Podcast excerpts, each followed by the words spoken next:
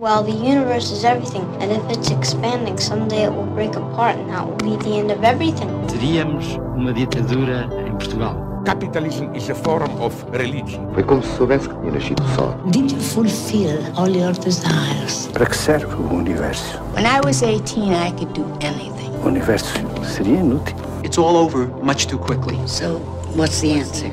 B B X, uma parceria Expresso Antena um, com Pedro Mexia e Inês Menezes. Olá, este é o P B X de setembro, parceria Expresso Antena um.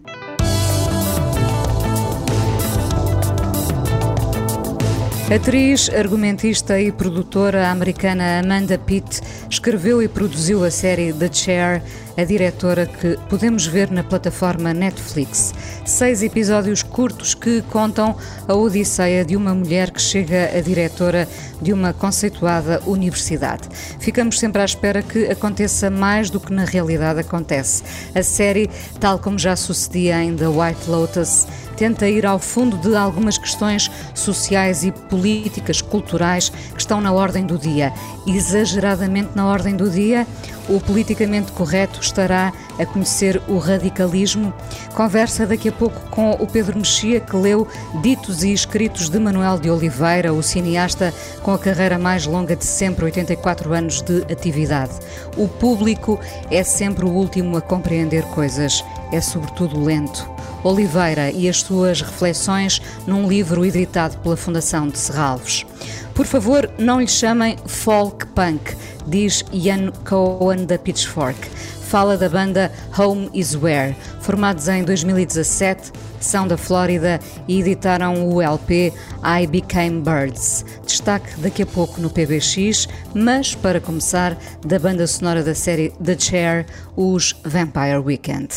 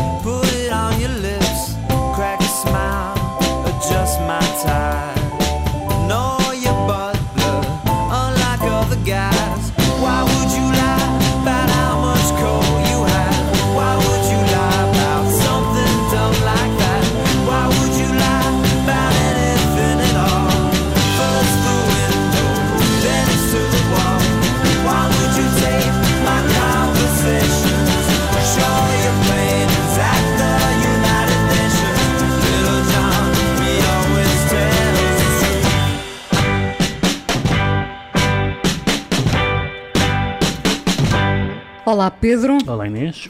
Puxemos então da cadeira para nos instalarmos hum. nesta universidade onde uma mulher acaba de chegar à direção.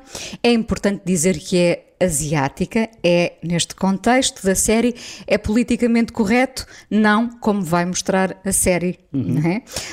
Um, a série foi escrita por Amanda Pitt, uh, tem uma excelente banda sonora, uh, ambos concordamos, penso é, eu. Uh, tem Smiths e tudo, portanto... Exato, está tudo dito.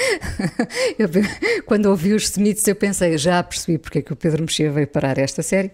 Uh, fica um bocadinho aquém do esperado, não é? Fica um bocadinho aquém do esperado na medida em que se apresenta como uma comédia e, e para comédia tem pouca graça, mas hum, parece que boa parte das séries americanas das últimas, dos últimos anos são ou sobre hum, quão horríveis são os ricos, uh, nomeadamente, nomeadamente o Succession, não é? Sim. Uh, ou, e muitas outras, mas essa é, é a mais notável de, dessas séries, ou então sobre as guerras culturais e o White Lotus de que falámos, não é? No programa anterior, mas que entretanto ainda nos faltavam dois episódios que não tinham sido ainda, que não, não estavam ainda disponíveis, e a minha visão global da série foi globalmente mais positiva. Eu ainda estava um pouco em dúvida, mas foi globalmente mais positiva do que... Cresceu nos últimos episódios, sim. sim. Embora eu mantenha a mesma dúvida em relação ao The White Lotus que tenho no, em relação ao The Chair, sendo que o White Lotus é frequentemente divertido e este não é divertido. Este vai buscar um esquema muito conhecido, Uh, não só do cinema americano, mas sobretudo do romance americano, que são os romances passados em universidades. É um género, é um género muito praticado nos Estados Unidos, até pela, pela simples razão de muitos romancistas serem professores universitários. Uh, enfim, cá também, mas na América é mesmo, digamos assim, a profissão número um para um escritor. E, portanto, há muitos romances de tema universitário. E este...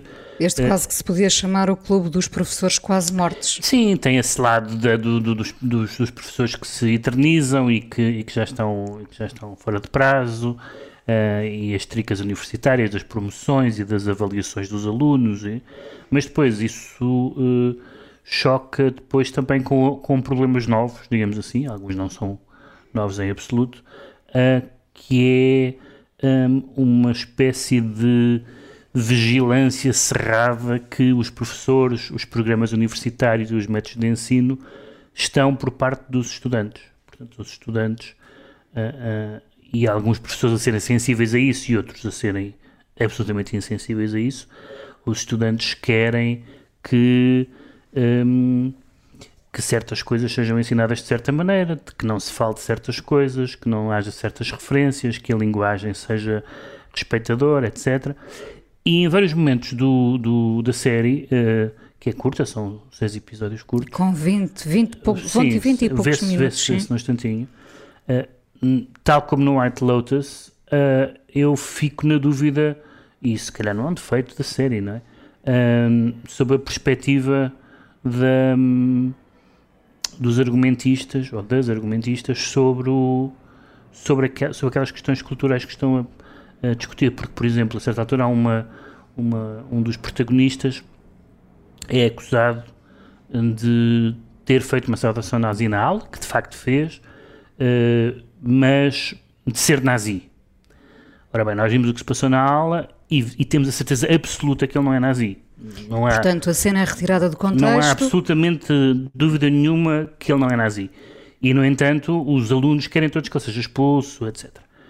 E, portanto, nós aí percebemos, bem, estes alunos são, são, são, isto é uma caça às bruxas uh, e tudo isso. Noutros momentos, pelo contrário, percebemos que uh, os, os professores não têm razão nenhuma e que estão completamente anquilosados e que acham que não deve haver nenhum, nenhum vasos comunicantes entre a sociedade em que se vive uh, e, e aquilo que se, que se estuda na, nas universidades. Ao mesmo tempo, as personagens que parecem simpáticas, a mim parecem muito idiotas, como, por exemplo, a, uma professora que quer basicamente falar da, falar do, do, da Moby Dick como se fosse um musical, como se fosse o Hamilton, a, a fazer uma coisa a dançar e a cantar, a, por oposição a um professor que, que é um professor que ensina o, o Melville à moda antiga. Depois há um aluno que pergunta, então, mas vamos falar do facto do, do Melville, portanto, o autor da Moby Dick, bater na mulher. Ele disse, bem, isto, Isso não é um assunto aqui para aula. E tem toda a razão, não é um assunto para aula, mas evidentemente que nenhum daqueles alunos acha que a possibilidade do Melville, que é um autor do século dezenove, não está aí na esquina, ter batido na mulher é um assunto uh, uh, relevante para discutir. Ator para... recorrente já agora nos filmes do Woody Allen, terá sido propositado? Que, que, é, que é o autor recorrente? O, sim, o, o Bob Balaban. Talvez, talvez ele faz a, ele faz aquilo muito bem. Ele muito parece bem. Que nasceu naquela... aquelas personagens ligeiramente uh, pouca, ou bastante pouca à vontade com o, seu, com o meio ambiente, mas o, a, a série é, vive muito em função da Sandra Oh, que é de facto uma das pouca, poucas atrizes uh, asiáticas, uh, orientais, uh, com, com protagonismo na, na, nas séries e no cinema. Que vem uh, já da Anatomia de Grey, não é? Sim, e que fez o Killing Eve, que a gente fala muito, eu nunca vi o Killing Eve. Uh, e, e, e contracena com ela o Jay Duplass, portanto, metade dos irmãos Duplass que foram, são e foram uh, muito importantes no cinema e na televisão, nomeadamente naqueles filmes todos que produziram ou interpretaram ou escreveram ou realizaram daquele movimento que se chama Mumblecore, Mumble porque não se percebe o que as pessoas dizem, daí a, a expressão que ficou em termos críticos, e uma série que eles fizeram chamada Togetherness, onde aliás a Amanda Pitt também entra. Uh, também Jay, entra, não, nesta não entra. E o Jay Duplass como... também entra no Transparent. Pronto, exatamente. E, portanto, são, são, são dois irmãos, neste caso é só o Jay, que, que estão muito presentes na, na, no novo cinema e na nova televisão uh, americanas. O filme, não, a série não tem muita graça, não tem... Ficamos sempre à espera graça. da graça, não é? Não tem quase graça nenhuma, tem algumas premissas que são levadas a um extremo, como o facto de uma professora que, confrontada com as... classificações em comentários que os alunos fazem sobre ela online, decide retaliar e descobrir quem é que eles são e ir atrás deles. Um, bom, há dois ou três momentos assim. Há um Uma momento... veterana, Holland Taylor. Exatamente. Há um momento, há um momento também mais político ou sentimental que tem a ver com o facto dessa professora, portanto, que é a primeira mulher, daí o nome, é a primeira mulher que tem a cadeira e, a, e o cargo, neste caso, de diretora do, do, do Departamento de Estudos Ingleses nesta universidade, que é uma universidade inexistente, mas parece-me daquelas universidades da Nova Inglaterra, uh, e ela, uh, portanto, tem, essa, tem, essa, tem, o, tem o facto de ser, de ser coreana, uh, tem o, depois tem o facto de querer dar uma, uma, um lugar de destaque a uma professora negra, que também seria uma novidade naquele departamento, e depois tem o, tem o facto de ter adotado uma, uma, uma criança mexicana. E, portanto, todas as questões... Mais uma vez, é como no White Lotus, é, aquilo é, um, é uma antologia das questões identitárias, das questões polémicas, e eu gosto muito dos, do, gosto muito do, do, dos Duplass, gosto muito dos... de, Uh, dos romances universitários em geral, que cá em Portugal é particularmente conhecido, não o americano, mas o inglês, o David Lodge, que é professor universitário e que escreveu muitos romances passados em universidades. Um, mas por aí, isso, por, por aí o romance falha, o, a série falha, e até um pouco caricatural na maneira como as personagens são inventadas.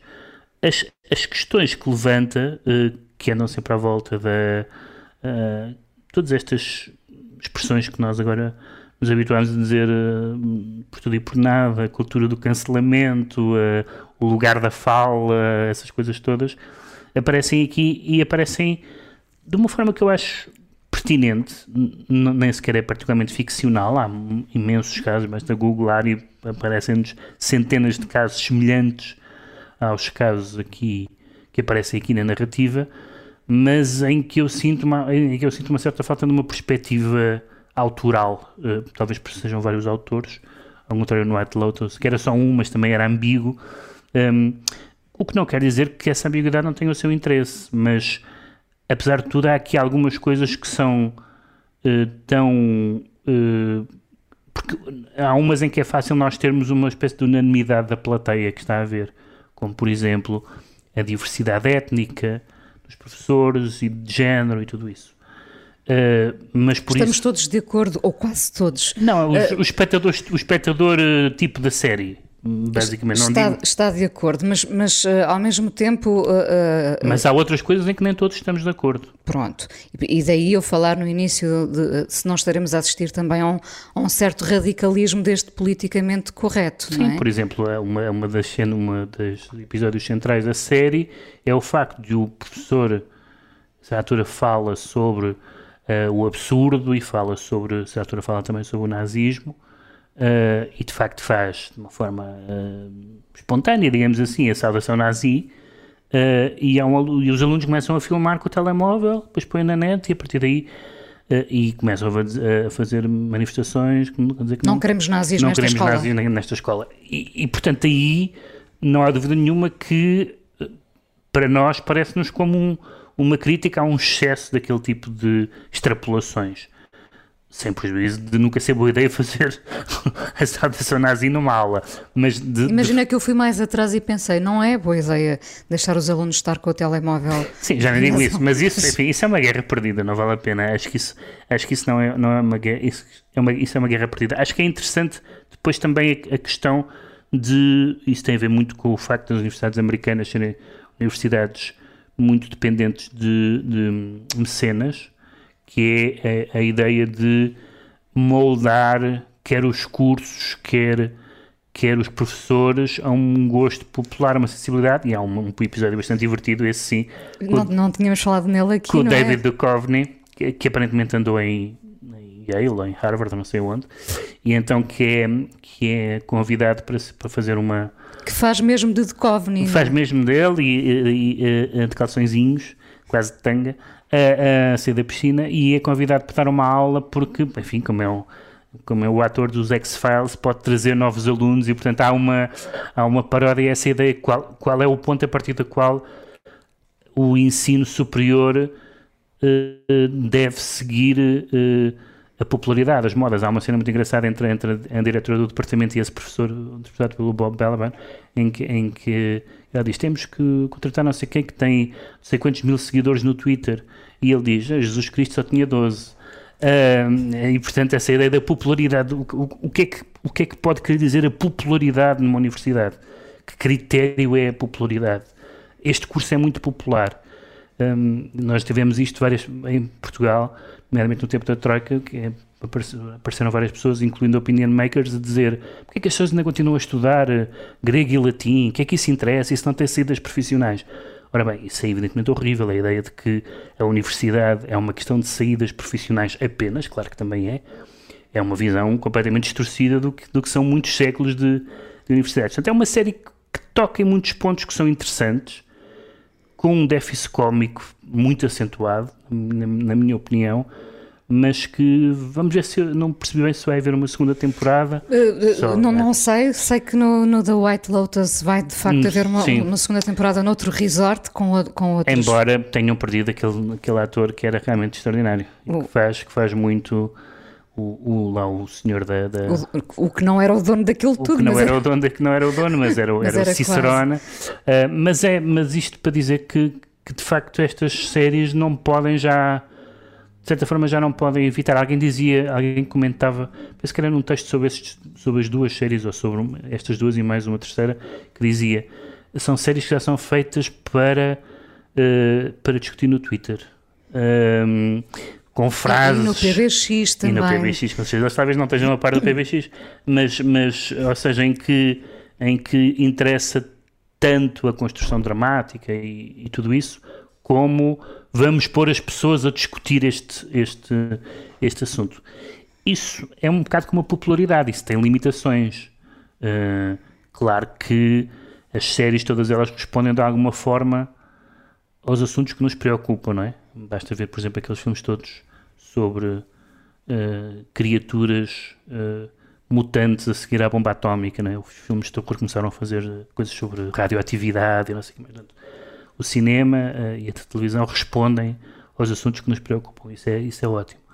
Mas, mas tem que existir uh, numa lógica que não é apenas uma lógica de... de De, de lógica by demand, não é? Eu agora quero que falem sobre isto, falem sobre isto, se faz favor. E, e isso às vezes pode parecer, uh, isso às vezes pode parecer um, um caminho demasiado fácil. Vamos ver, estamos, acho que ainda estamos numa fase ainda inicial e talvez haja uma, talvez este clima ainda produza uma alguma, alguma obra marcante, como eu acho que não, não tanto nestas questões culturais, mas na questão dos ricos, como o Succession foi, claramente.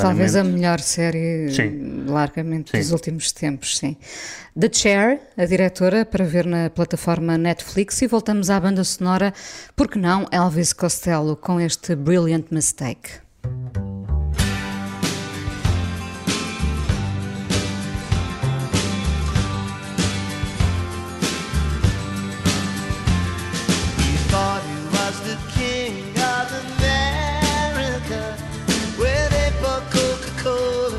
Like vintage wine. Now I try hard not to become hysterical, but I'm not sure if I'm laughing or crying.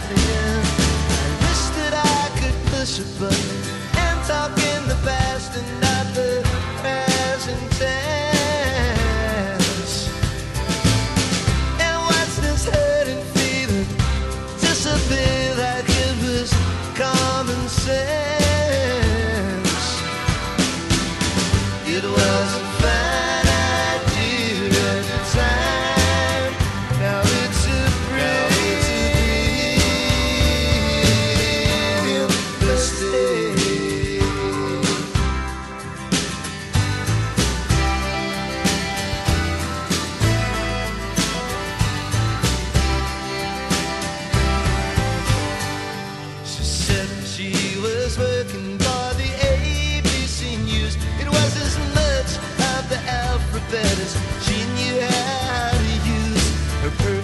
Unspeakable, it lingered in the air like her eyes official laughter and the mementos of affairs.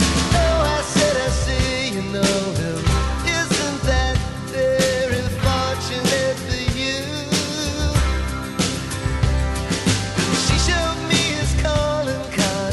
He came third or fourth, and there were more than one or two.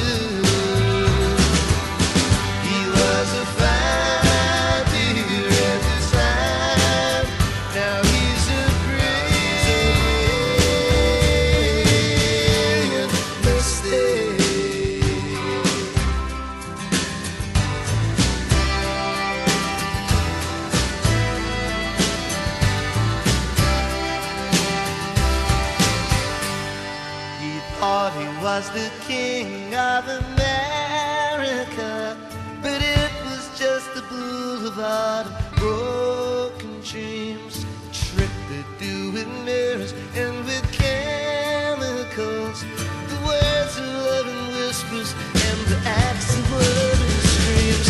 I wish that I could push a button and talk in the past and not the present tense.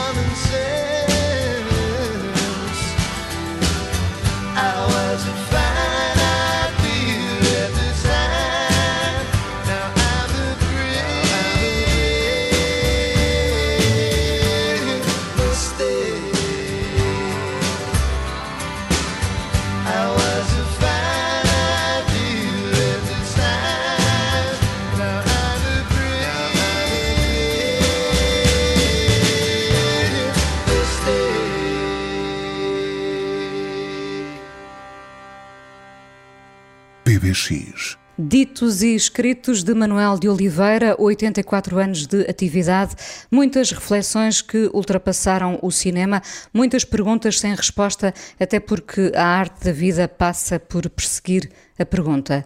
O que traz de novo este volume um de Ditos e Escritos de Manoel de Oliveira, Pedro?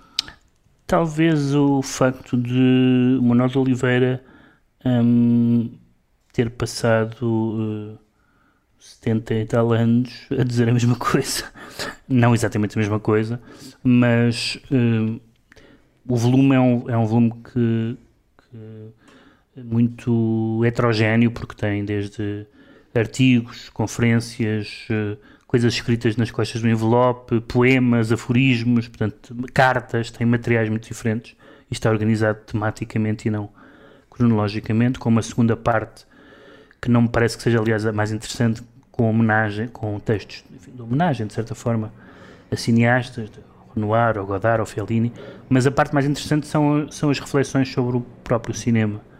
Uh, e de facto aí vemos que, como os, como os textos não são cronológicos, nós vemos que ele, uh, de um texto para o outro, diz mais ou menos a mesma coisa com cinquenta ou sessenta anos de, de diferença. Uh, aliás, não deixa de ser, não deixa de ser incrível que, por exemplo, ele... Uh, e muito significativo do que é a figura Manoel de Oliveira, de que ele tenha, um, de que ele tenha planeado filmar o, o filme que foi a ser O Estranho Caso da Angélica em mil novecentos e cinquenta e dois. Isso. E o tenha concretizado em dois mil e dez. Um, claro que não é exatamente o mesmo filme, mas, mas o, a história é a mesma. Um, e, portanto, essa ideia de que é alguém que pensou, que a partir de, a partir dessa altura filmou com muita frequência, mas durante muitos anos filmou irregularmente, e que foi, teve muito tempo também para escrever sobre cinema, para pensar sobre cinema. Não são textos, digamos, de uma grande perfeição formal ou literária, são textos de certa forma de, de são cadernos no realizador, com, com responder a questões teórico-práticas, não é? Porque são, não, não é pura teoria do cinema, mas tem a ver com uma concepção do cinema que Manoel de Oliveira de facto tinha. Nós podemos recusar uh, a concepção de cinema do, do Manoel de Oliveira, mas não podemos uh, imaginar que ele não tinha ideia nenhuma do cinema. Não, ele tinha uma ideia muito precisa, e então há uma série de... E até muito coerente. E até muito coerente, embora muito... Um, embora muito...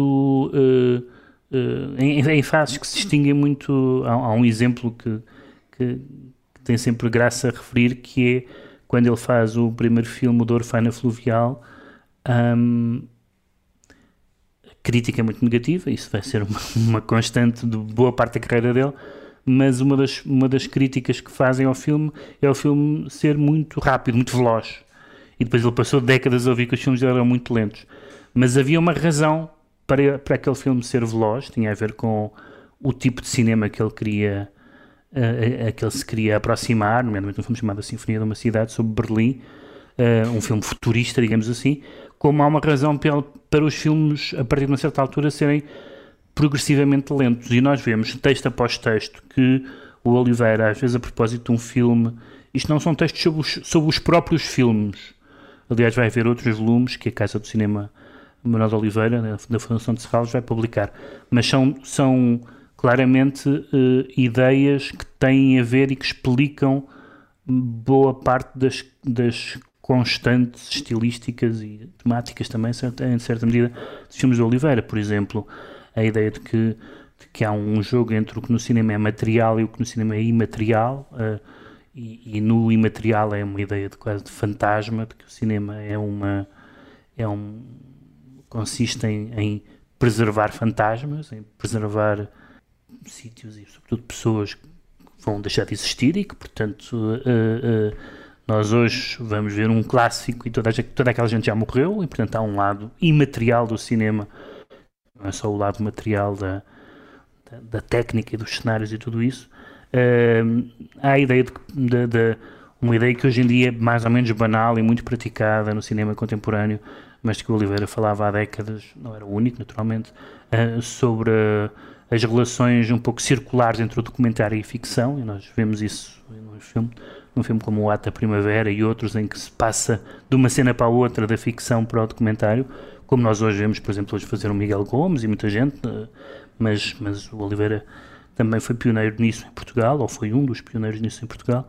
Um, a, própria, a própria ideia da, da defesa do, do, do, do plano fixo, da lentidão, de nos obrigar a prestar atenção às coisas que estão a acontecer, o facto de, de como ele disse a certa altura, do tempo ser uma forma de movimento, que pode parecer um paradoxo, mas ele explica porque é que ele acha que a passagem do tempo e a duração do plano e o que está a acontecer num plano, mesmo que seja um plano fixo e longo, um, é tão movimento como num, num filme de, de grande espetáculo. E essa quase ironia depois dele dizer que o público é lento. Sim, depois há compreender. Esse, depois há essa, há esse, há essa, há uma obstinação e um choque. A obstinação que não, não, não está aqui nestes textos, mas é um episódio conhecido da vida do Oliveira, que é o Oliveira estava a, a preparar um, um filme sobre, a, baseado numa peça do José Régio, enfim, que era um dos seus mestres intelectuais, chamado Benildo ou a Virgem Mãe,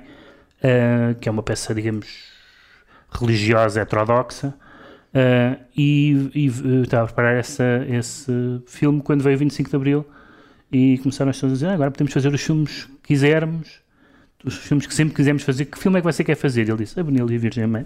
Se era o que eu queria fazer antes, não, o facto de ter havido uma revolução não, não mudou aquilo que eu queria fazer. Portanto, há esse lado muito admirável, mas também há o lado do choque que o Oliveira foi tendo sempre com o público. Esta ideia que pode parecer arrogante de que uh, o público é lento, uh, nós, uh, não é só o público que é lento, uh, uh, os intelectuais também são lentos e a crítica também é lenta. Nós, nós vemos hoje...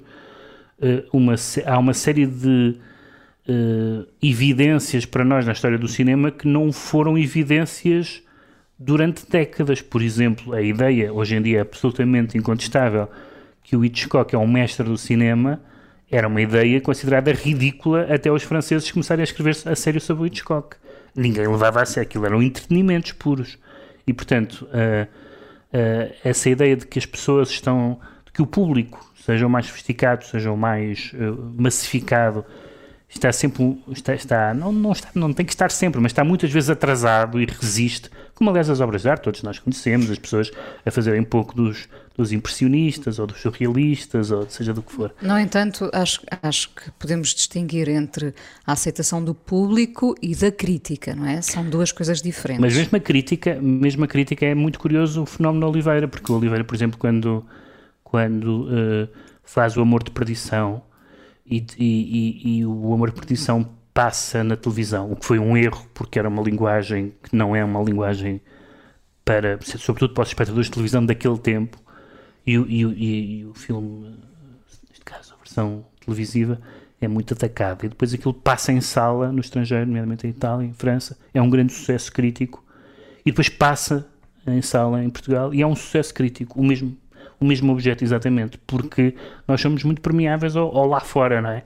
E, portanto, olhar exterior, e portanto a crítica também nem sempre foi, nem sempre foi, também, também foi lenta, não é? E é, e é? Mas é muito engraçado que um cineasta quase caricaturalmente conhecido por ser lento, diga, não, não, não sou eu que sou lento, é o, o público, público é que é, que é lento. lento. Porque eu, eu não diz isto propriamente assim desta maneira, mas de facto há muitas coisas... como nisto que eu disse há bocado do, do, do documentário da ficção, em que o Oliveira foi muito mais rápido que toda a gente, em Portugal, ou que quase toda a gente. Portanto, ele já sabia coisas que nós, uh, quando nós vemos, uh, sei lá, quando nós vemos o, o um filme que eu gosto muito, aquele querido Mês de Agosto, e nós dizemos, é, pá, é incrível, porque isto é ficção e é documentário ao mesmo tempo. Bom, mas o Oliveira fez isso muito tempo antes, e certamente que o Miguel Gomes será das primeiras pessoas a reconhecer a dívida que os cineastas portugueses têm em relação a isso, e portanto... é um livro que não tem aquele, não tem aquele gozo literário e linguístico que tem, por exemplo, aqueles livros que têm recolhido a obra do César Monteiro, em que realmente é um escritor. César Monteiro era um escritor, um estilista, um, além de ser muito divertido. Mas o Oliveira era, um, era um, uma pessoa com uma ideia do cinema. Às vezes, às vezes exprimia de uma forma um pouco uh, enovelada e até, até um pouco arcaica, uh, uh, mas... Uh, mas se nós formos ver texto após texto, e é muito curioso, como disse, não haver, data, não haver datas, isto é, há datas, mas não, não haver uma ordem cronológica, porque permite nós estarmos a ler e, e pensarmos, espera aí, quando é, que ele, quando é que ele disse isto? Isto é dos anos, isto é dos anos noventa, depois cinquenta e oito, uh, uh, um, e isso é muito, é muito estimulante e acho que é muito... Uh, e revelador também do olhar muito dele, revelador, não é? Muito revelador e muito útil até para... para ver os filmes do Oliveira, por exemplo, para explicar a relação com a literatura, uh, uh, quase todas aquelas coisas que o espectador, o espectador médio, digamos assim, recusa no Oliveira, pode continuar a recusar, pode recusar seja o que for, mas o Oliveira explica porque é que o faz, por exemplo, uh, porque é que os atores falam assim, porque é que os atores falam para a câmara, porque é que os atores dizem o texto como se estivessem a ler e não como se estivessem no teatro. Tudo isso corresponde a um pensamento muito articulado sobre o cinema, onde, aliás, o Oliveira não é caso único, os filmes do, do Robert Bresson e tal também têm os atores a falar assim, ninguém, ninguém acha mal, mas quando é Oliveira não pode ser, uh, e há razões para isso. São razões discutíveis, porque há muitas estéticas de cinema E ninguém confunde o, o Fellini com o John Ford, e nem, nem com o Costa Rica, nem com o Godard. São, são, há muitos cinemas. E, e, e a seriedade com que o Oliveira fala deste cinema, que ele, como ele disse à altura, do cinema-cinema, que para ele não é nem o cinema comercial, nem o cinema propagandístico, é, uma, é, um, é um livro muito... Mais, mais do que serem grandes textos, são textos muitíssimo úteis para nós percebermos os filmes do Oliveira e o próprio Oliveira, o homem Oliveira e o cineasta Oliveira.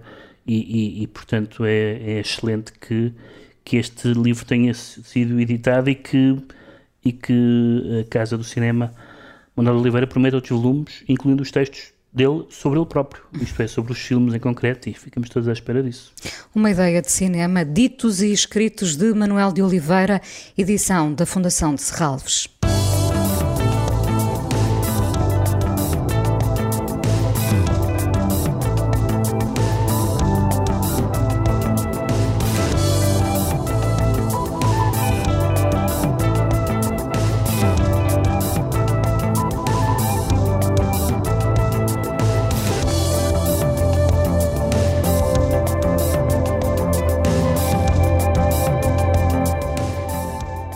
Sem editar há seis anos, os Modest Mouse têm passado por várias alterações e não, já não têm Johnny Marr com eles, pergunta que aparece insistentemente nas buscas da internet. O álbum que saiu há dois meses chama-se The Golden Casket, sétimo álbum de estúdio, onde está este We Are Between.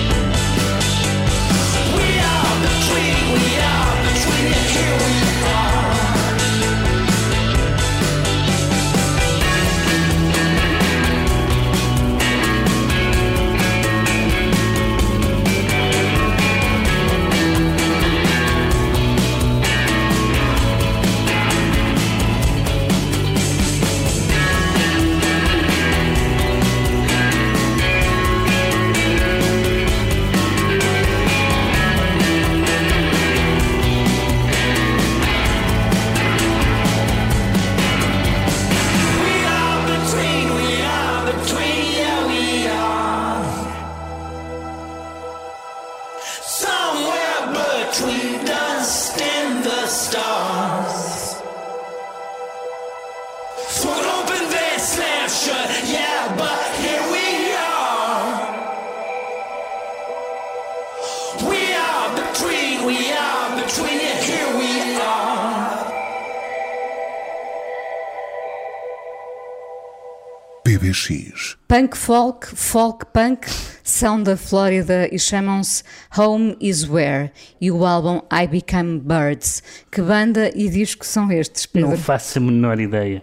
Aliás, eu estive a ver as, para, para escolher um, um, um disco, uma canção neste caso, para, para este programa. Estive a ouvir as coisas que saíram recentemente e todas elas me, me desinteressaram muito, não aconteceu nada. E ontem, em desespero de causa, comecei a ver um, álbuns de estreia. Isto na verdade não é bem um álbum, porque isto é, são, é mais um E P em termos de duração, mas eles chamam-lhe um álbum à mesma.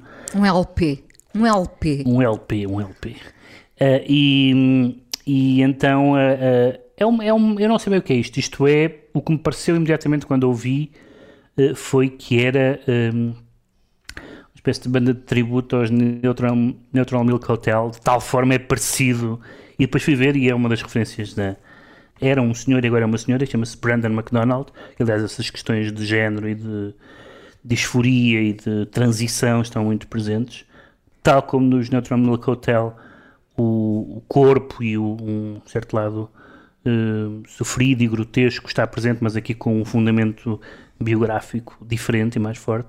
Diz que uh, gosta muito do Dylan e de facto há alguma coisa do Dylan nas canções. Daí esse lado folk, na, é verdade. Na medida em que, na medida em que uh, a, a enxurrada de palavras às vezes está lá para não para transmitir uh, nenhuma mensagem em particular, sei que se pode dizer assim, mas para transmitir sons, palavras, densidade, e de facto isso é esmagador. Há momentos que são completamente catárticos. Eu escolhi um que é isso, mas é isso tudo num minuto e meio.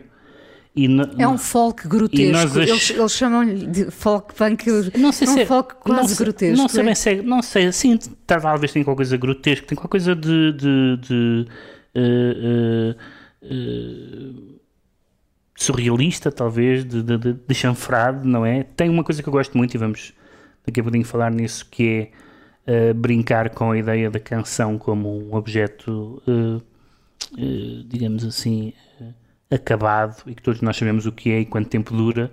E esta canção, por exemplo, que, que, que para, a mim parece-me um rip-off dos Neutral Milk Hotel, e que me parece que vai durar oito minutos, como, as canções, como algumas canções dos Neutral Milk Hotel, dura um minuto e vinte ou um minuto e trinta, Um, e, e, e chama-se uh, L. Ron Hubbard was way cool. Was way cool, que é o senhor da cientologia. Portanto, não sei exatamente o que é que isto quer dizer, nem qual é a, a experiência da, da, da vocalista com a, com a, com a cientologia.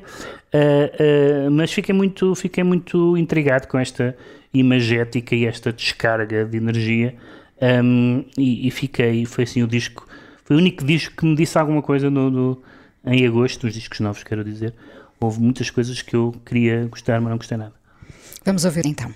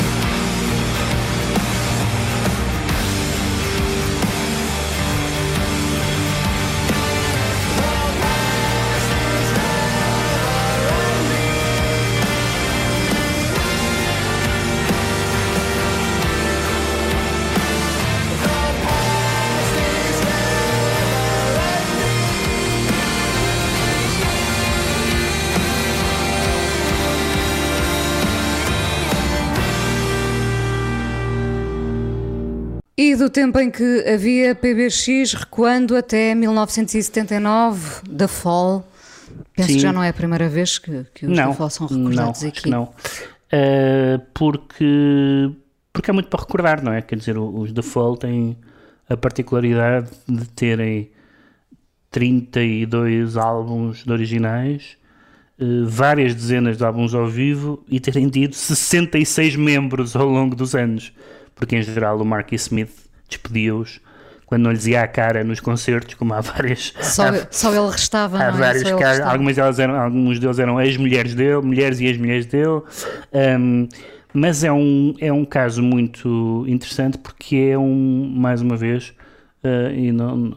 não estava à espera de fazer um paralelo com o Manoel de Oliveira, mas era um tipo que estava nas tintas, fazia o que lhe apetecia e, portanto, tem um, tem um uh, evidentemente aparecendo nos anos setenta e com este tipo de som pode ser descrito mais ou menos como uma banda punk, mas era aquilo que lhe apeteceu em vários momentos, ele foi experimentando muitas coisas, às vezes não, há, sempre um, há sempre uma constante uh, rítmica e repetitiva, ele gostava daquelas bandas... Uh, alemãs, os Can e essas coisas, um, mas depois o, im- o imaginário, isto tem alguma coisa a ver com o punk também, é um imaginário de, que, uh, industrial ou pós-industrial, aquele jogo que nós conhecemos dos romances do Ballard, sempre com coisas também ligeiramente grotescas e assustadoras e há sempre fantasmas. Que o acompanha mentalmente. E, ele, e ele canta ou diz ou discursa ou prega sermões, sempre com aquele sotaque cerrado, uh,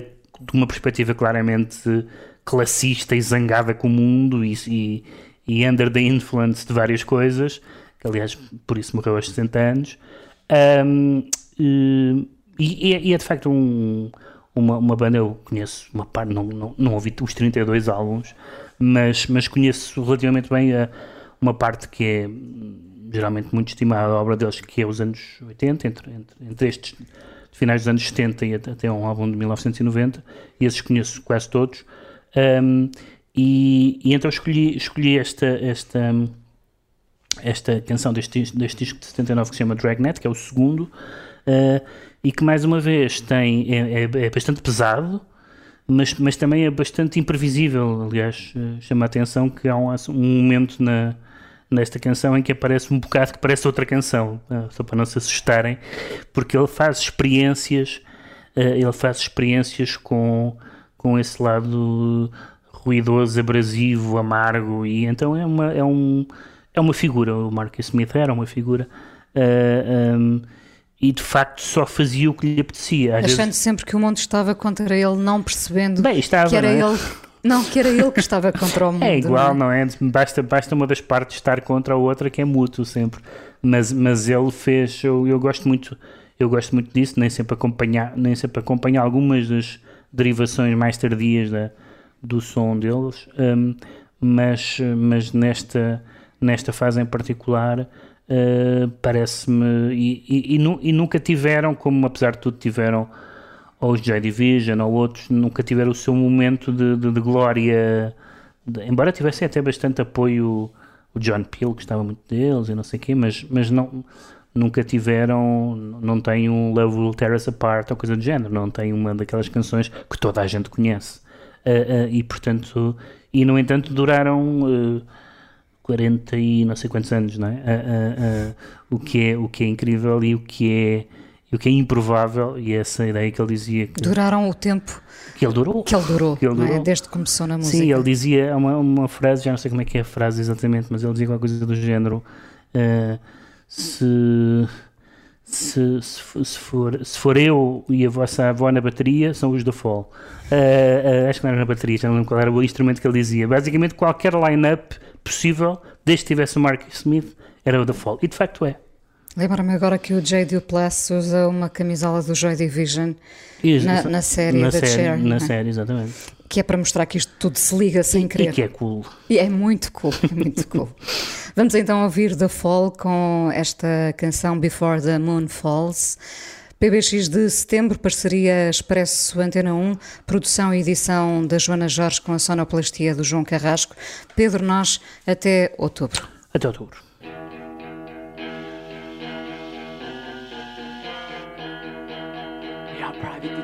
on and back from a musical pilgrimage, workmen in the name of the fall. Who would suspect this? It isn't so obvious. Our office is secluded. Those there to suspect would not see the wood for the trees. We were six like dice, but we're back to five. Up here in the north, there's no wage packet jobs for us, thank Christ. While young married couples discuss the provinces of their self-built tracts and the junior club.